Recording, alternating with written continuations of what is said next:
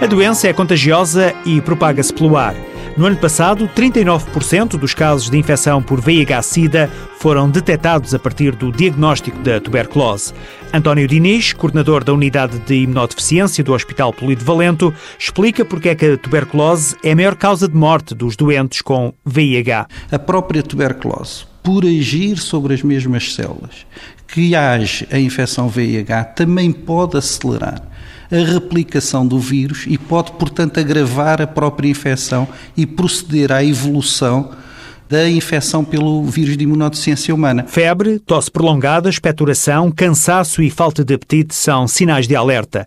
Sintomas de uma infecção resistente, mas que tem tratamento e cura. Uma pessoa ter o diagnóstico precoce para poder tratar precocemente é melhor para a pessoa porque a doença não evolui e é melhor para a comunidade porque a pessoa não está a transmitir a tuberculose. O tratamento é feito com comprimidos, não obriga ao internamento e o doente pode ficar curado em seis meses. O especialista do Hospital Polivalente, António Diniz, sublinha que o respeito pelas indicações médicas é fator determinante para o sucesso do tratamento. Impede a emergência, ou seja, o aparecimento de resistência aos medicamentos, que é aquilo que acontece quando uma pessoa toma a medicação de forma irregular.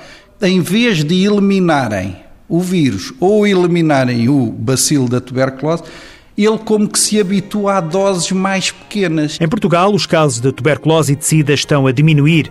Manter esta tendência depende do diagnóstico precoce e do tratamento. Vale a pena lembrar que uma pessoa infectada com tuberculose, se não for tratada, infecta em média 10 a 15 pessoas por ano. O diagnóstico do VIH-Sida na fase inicial da infecção faz toda a diferença. O teste, rápido e gratuito, está disponível nos centros de aconselhamento e detecção em todo o país.